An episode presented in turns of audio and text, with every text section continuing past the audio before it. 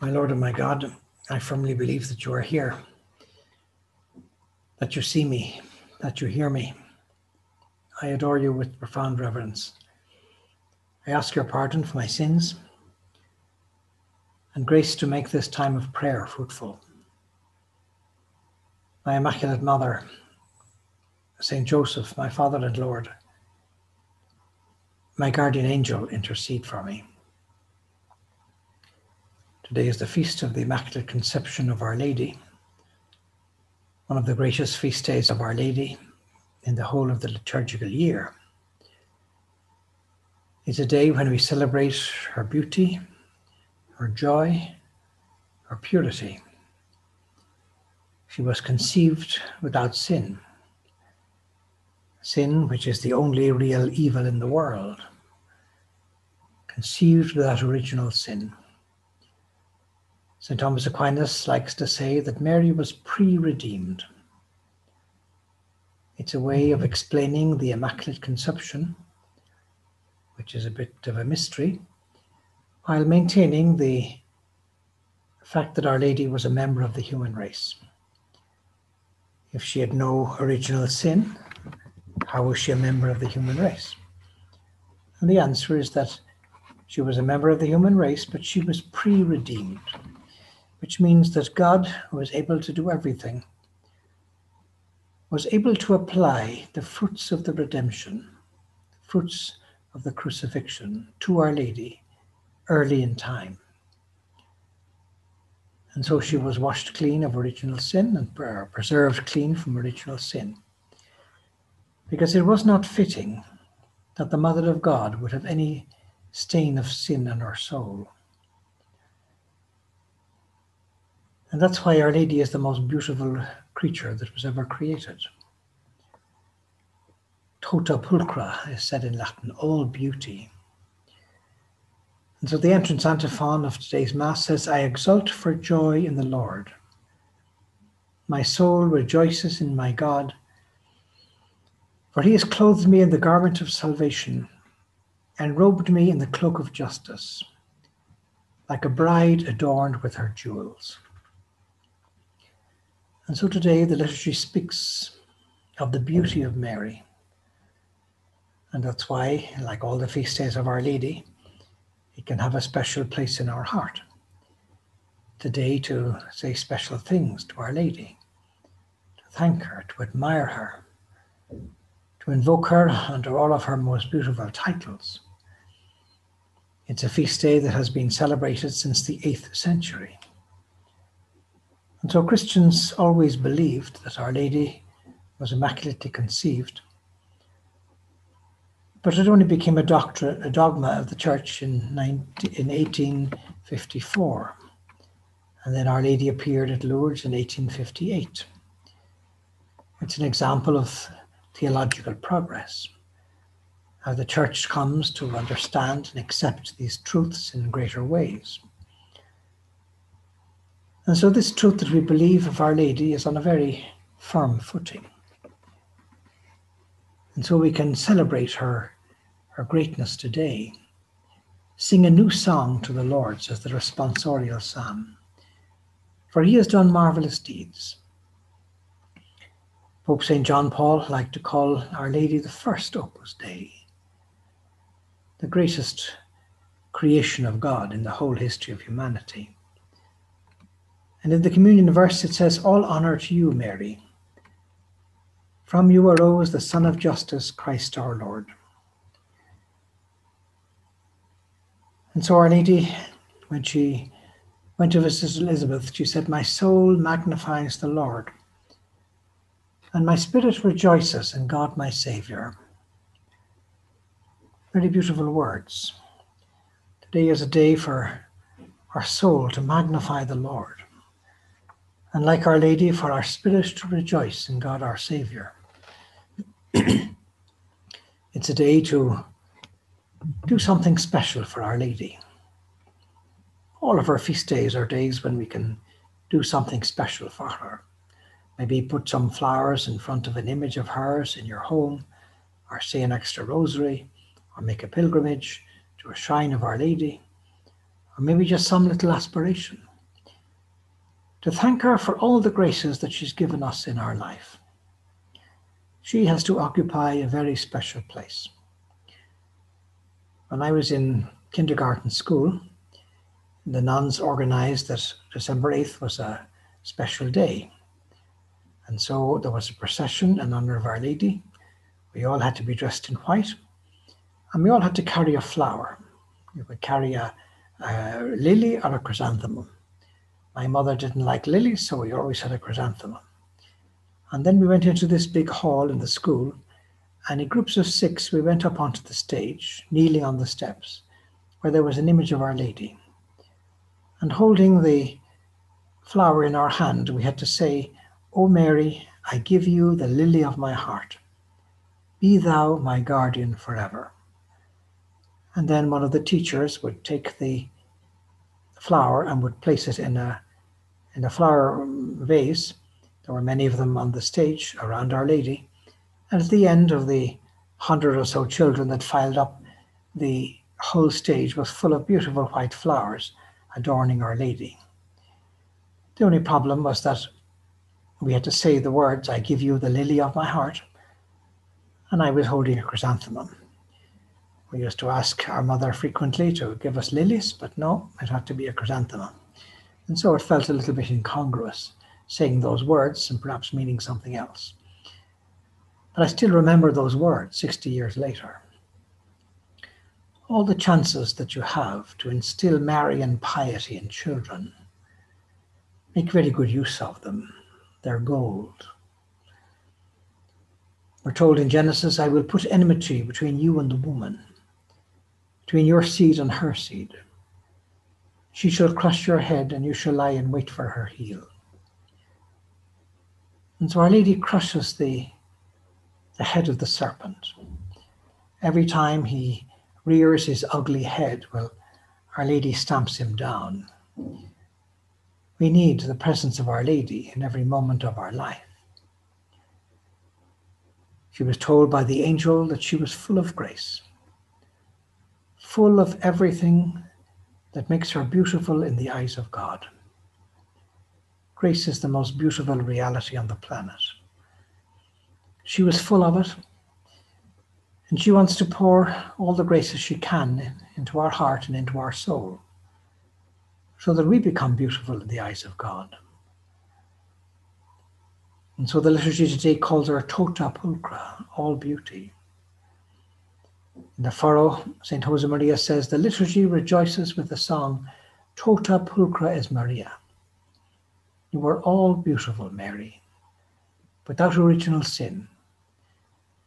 In her there is not the slightest shadow of duplicity. I pray daily to our Mother that we may be able to open our souls in spiritual direction and the light of grace may shine in all our behavior. Mary will obtain for us the courage to be sincere if we ask her for it, so that we may become closer to the most blessed Trinity. And so today to ask Our Lady for special things. You may have heard of a famous cardinal that there was in Manila called Cardinal Sin. He, his name, or he became a household name around the world because of his name. He participated in the conclave that elected John Paul II. Well, one time in his life, when he was about 63, he got chickenpox. And he was a person who liked to be out and about and very much in the public eye, visiting a number of parishes every day. But he had to withdraw himself and remain at home for three months when you get chickenpox as a child, it's not a major problem, but when you get chickenpox as an older person, it can be a bit more serious. And so he had to take care. And when he recovered, he made a reappearance at the Chrism Mass on Holy Thursday in the Cathedral of Manila, where there were about four or five hundred priests. And he stood up to give the homily. And he talked about the previous few months when he had his illness. And he said, You know, when I got the chicken pox, I had all these chalk pock marks on my face. And I looked in the mirror, and my first thought was the thought of vanity. I thought how ugly you've become. And he said, That made me think of something that happened when I was a kid. I was the seventh of 14 children. But my mother was always much more attentive to me than she was to all the other children. Did I have enough to eat? Did I sleep okay? Did I have enough clothes? And I couldn't quite understand this. And so one day I asked the household manager, Why does Mama love me more than all the others? And that lady looked me straight in the face and said, It's because you are so ugly. And he said, I learned from this that mothers love their ugliest children most. And he said, From this I learned that that's why Our Lady loves us.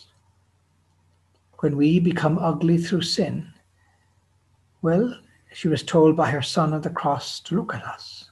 Look at your child. Behold your child. Look at your child and never stop looking at your child. And so Our Lady is always looking at us. And when we become ugly through sin, well, she doesn't stop looking at us. And she leads us to become more beautiful in the eyes of God, to get us back into the state of grace. And so we can always be very grateful that our mother is always looking at us, never lets us out of our sight. And so she protects us in all sorts of ways. Recently, I read a book about the Panama Canal, very interesting book.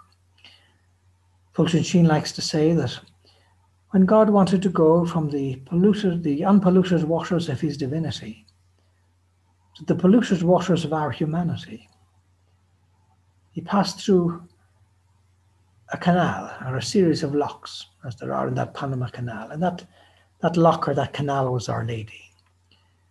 She's the one that brought about the the mystery of the incarnation. It was through her that it all happened.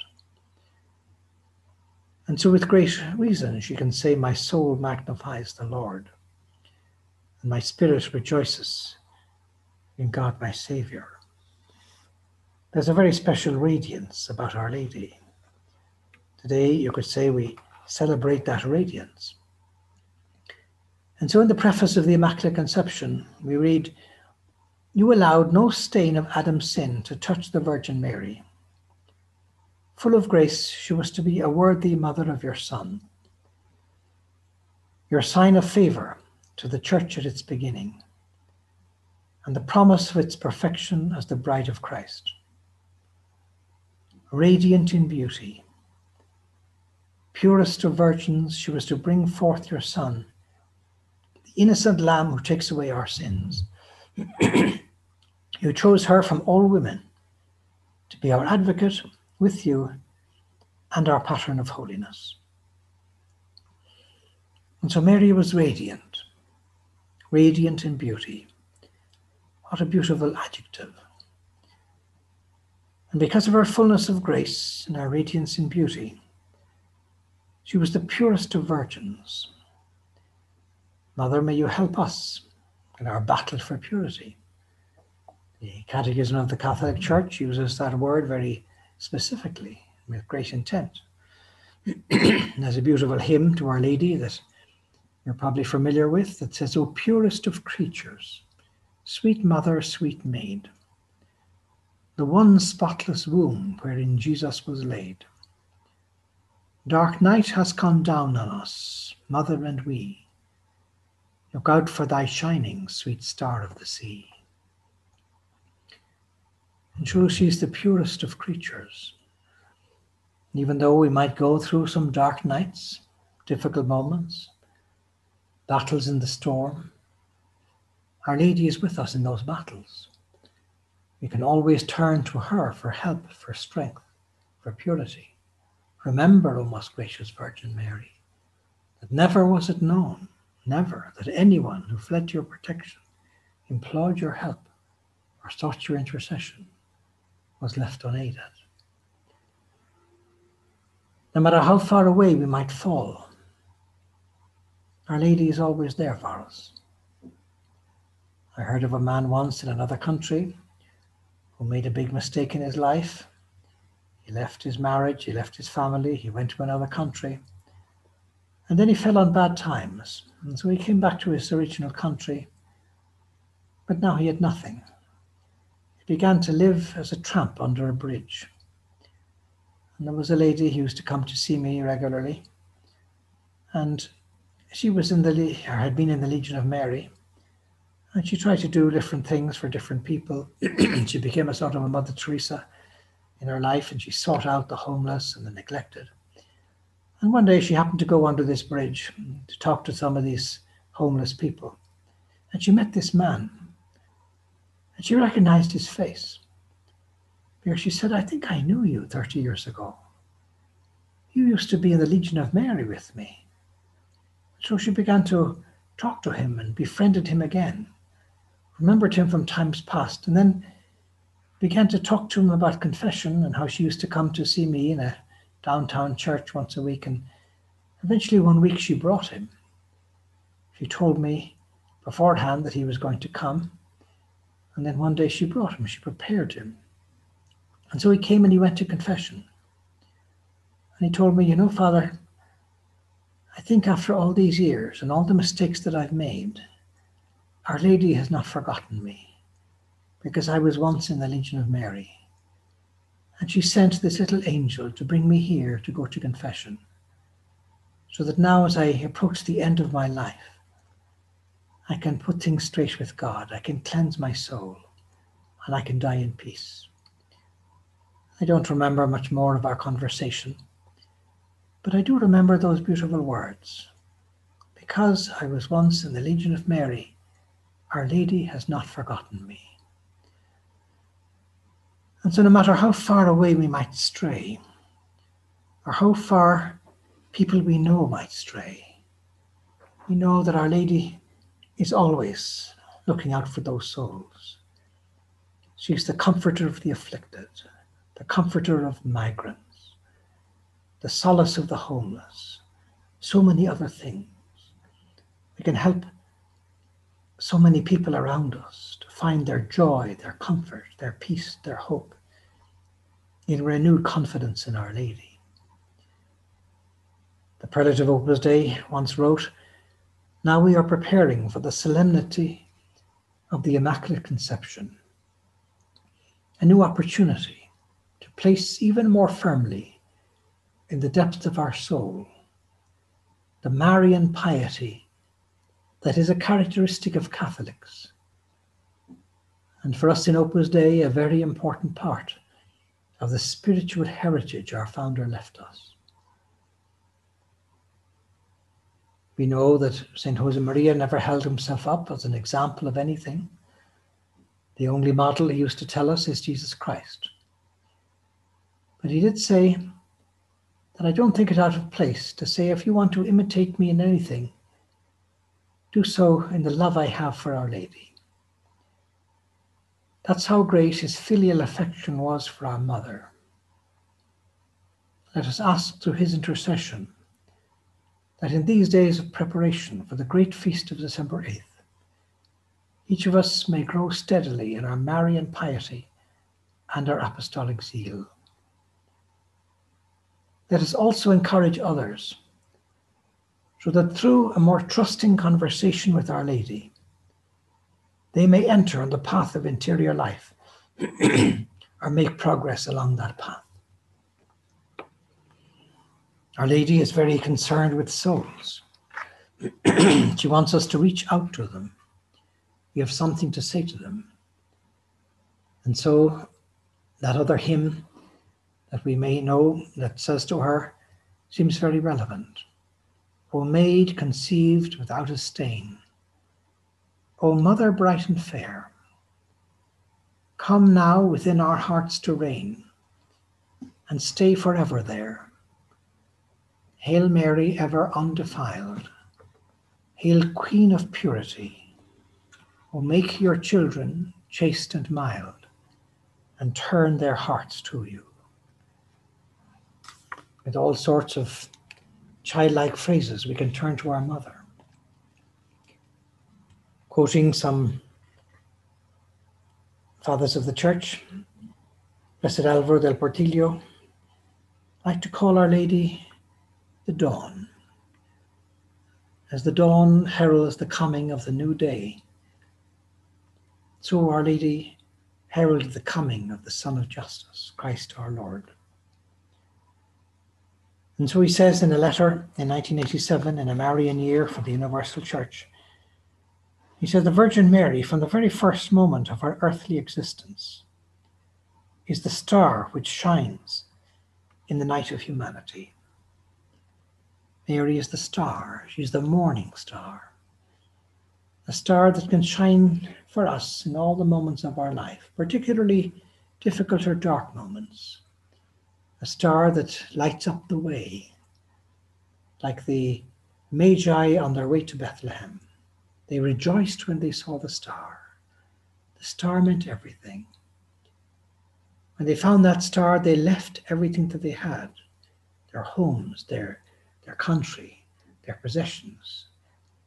And they took their finest possessions in following the star. Well, Mary is also our star. She leads us to the Christ child. She leads us to Bethlehem. She is the bright star, he continues, which illuminates the darkness in which we creatures have desired and still desire to enter through sin. That star is our hope. No matter how far away we may drift, what mistakes we may make, we always have a way back through the star. With our coming into the world 2,000 years ago, a bright flame of purity and goodness was lit on earth. Like the dawn which announces the new day, so Mary, from the time of her Immaculate Conception, preceded the coming of the Saviour, the rising of the Sun of Justice in the history of the human race. From this Immaculate Virgin is born the offspring who will crush the head of the serpent great role that Mary has to play in the history of humanity to crush the head of the serpent, to help us to conquer sin in our life.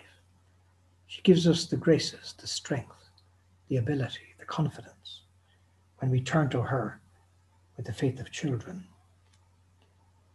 This is Christ our Lord, he says, who has come down from heaven to rescue us from sin and to give us his own life together with the Holy Spirit, so that we can live for God.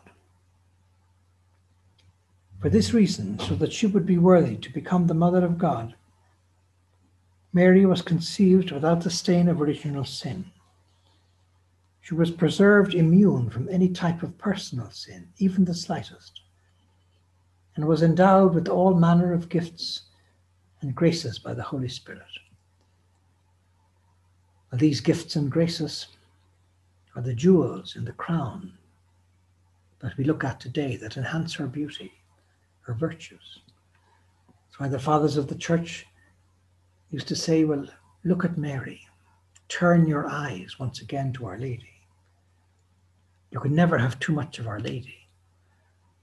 And that's why it's very salutary to try and have a picture of Our Lady wherever we may live, where we may work, in our room, in the bedroom, in the kitchen, whatever it may be, so that from time to time they can cast little glances there.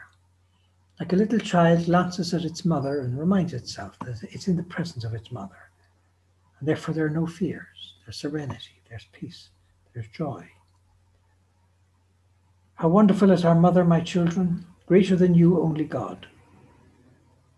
How much we enjoy repeating this to her knowing that it is taught by the tradition of the Church, we can never praise or exalt the Blessed Virgin as she really deserves. Let us now dare to say to her, she really does hear us. Mother, deliver us, your children, each one of us, from every stain, from everything which might separate us from God, even if we have to suffer, even if it costs us our lives. And so, with the beauty of this day, with the joy of this day, we can begin again our devotion to Our Lady. I try to find some little concrete way of celebrating this day in our family to help our children to be more aware of the beauty of Our Lady, so that they too, from a very early age, can come to register December 8th as a very special day in the whole of their year, particularly of the liturgical year. At Nazareth, he continues, we contemplate the divine mission of Gabriel, to whom Mary responds with heroic faith interwoven with a limitless humility. Confessing her own nothingness, Ecce Ancilla Domini, behold the handmaid of the Lord. The Virgin Mary shows herself to be totally identified with God's plan, to the point of immediately assenting with unshakable trust in God. like Our Lady, we could try to say those words frequently Behold the handmaid of the Lord particularly when we see some special plan of God in our life, in our marriage, in our family, in our work, in our health. Our Lady didn't just say these words at the moment of the Annunciation in Nazareth. She said those words on every step of her journey to Bethlehem. When they didn't know what was going to happen, when the future was uncertain, when there were grave risks, and they didn't know anyone in Bethlehem, otherwise they would have stayed there. Future was full of uncertainties, and yet they launch out into the deep. They throw themselves into this great adventure of God with men, holding nothing back.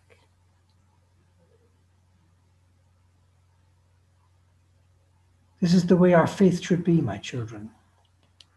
Whenever we are confronted by obstacles in our Christian mission, it must be a firm and humble faith, born of a sincere conviction of our personal incapacity before such a great task, and at the same time, full of assurance that what God asks of us can be done, because we count not on our own poor strength, but on God's omnipotence. And so our mother, bright and fair, is there beside us all the time to encourage us, to cheer us on, to give us the graces that we need so that we don't get discouraged, so that we know how to stand up again when we've fallen like small children. St. Josemaria used to say, What is needed today are men of faith. He calls our attention to it. He expressly demands it from each one of us when difficulties grow enormous, when we lower our sights, when human considerations, often artful considerations, make us turn back and seem to force us into reasoning with worldly logic. Though apparently coherent, this logic is born of our love of comfort. Responds to the cries of the old person who resists facing God because to live in this way would make him see clearly the need to cut the fine threads of the heavy cables that try to shackle us to the mirages of earthly existence. Faith, my child, faith. Faith, faith like that of Mary. Even if at times you don't understand, be convinced, absolutely certain, that everything worldly is nothing. It is sadness, egoism, sensuality, compared to the task of God to which we are called. Our Lady and St. Joseph seem to echo these words all the way to Bethlehem journey of faith, pilgrimage of faith, in spite of the contradictions, the rejection, they're knocking on doors. The people of Bethlehem, their hearts are too full of other things. They go down very badly in human history. They've no hospitality for a woman who's about to give birth. It's really the pits. And yet sometimes we have been those people in Bethlehem. We've closed the door on our God when He comes knocking, when He asks us for certain things, a bit of our time, a bit of our energy, a bit of our daring, a bit of launching out into the deep, a bit more seriousness in our apostolic task of the evangelization of culture, a bit more daring when it comes to the moment to launch ourselves into the souls of our friends and place great challenges in front of them to help us in this great task of implanting Christ like values and truths in the middle of the world with the social doctrine of the church and with so many, many other beautiful things. And so we can turn to Our Lady, immaculately conceived Tota Pulchra, and ask her that we might keep our eyes trained on her, that we might never lose sight of that beauty, so that her joy may always be in our soul. I thank you, my God, for the good resolutions, affections, and inspirations that you have communicated to me during this meditation. I ask your help to put them into practice. My Immaculate Mother, Saint Joseph, my Father and Lord, my guardian angel, intercede for me.